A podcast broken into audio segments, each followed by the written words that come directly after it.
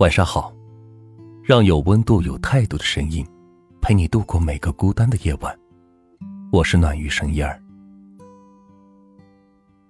和朋友临时约夜宵，两个人是纠结了好久要吃什么。虽然不知道想吃什么，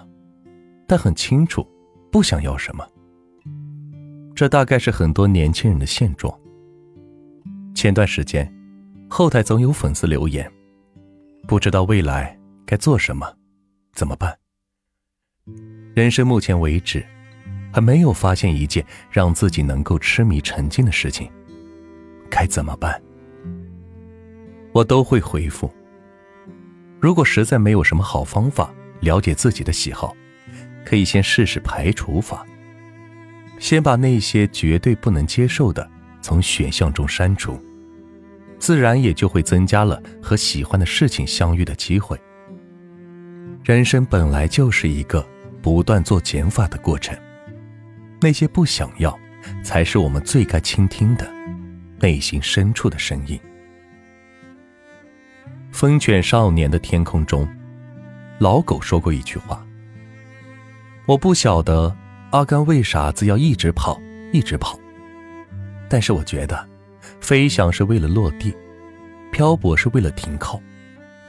长路漫漫的奔跑是为了最后能够心无旁骛的驻足，然后凝望自己所喜爱的东西，再也没得一丝恐慌与不安。如果无法将生活画成一个完美的圆，就先将它画成椭圆，到头来你就会发现，凭借着对不喜欢的那股警觉和韧劲，生活啊，其实早就被勾勒出了你喜欢的模样。我有个朋友，有一天喝多了，抱着我们一边哭一边说，我好羡慕你们，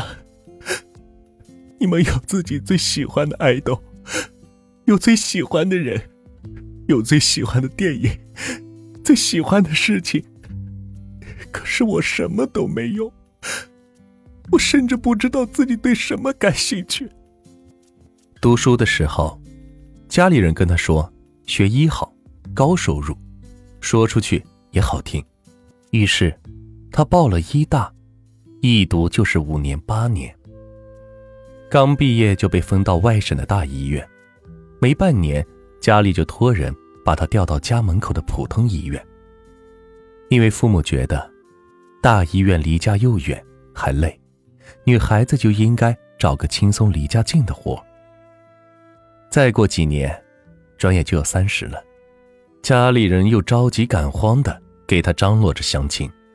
怕女儿年纪大了嫁不出去，他这才开始反抗。不是因为突然有了目标，只因为他说，我不知道未来要做什么，但绝对不是被安排好的人生。你要是好奇，这个违背父母的女孩后来怎么样了，我会告诉你，她过得还不错，现在在喜欢的海边城市，用以前工作攒下的钱和朋友一起开了家咖啡店，并且和当地的医疗机构联合创办了一个慈善机构。没有什么反转人生，但我现在真的活得很爽。开店不是他人生的第一个选择，咖啡也不是他最喜欢的饮品，甚至当初为店铺做准备，每天学习咖啡文化时，他一度很苦闷。但比起这些，每天坐班，被困在钢筋混凝土筑起的大楼中，朝九晚五的工作到六七十岁，才会让我更加难过。当你问一个人喜欢什么的时候，他可能很难跟你具象化，但是当你问一个人讨厌什么的时候，那一定会听到很多答案。我不喜欢抽烟的人，我不喜欢被束缚，那种越强迫我做的事情我越反骨。生活如此，恋爱也是，当你在一些不想要的时刻里不知道如何选择的时候，减法式的人生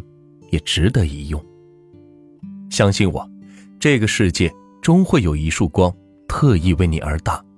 有一个人专门为你而来。前提是你要先明确地拒绝掉那些不想要，自然也就会有人以你喜欢的方式来爱你。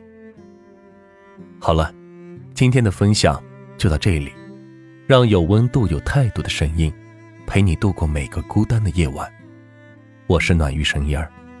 希望今晚的分享能够治愈到你。晚安。喜欢我的话可以点赞和关注我们哦。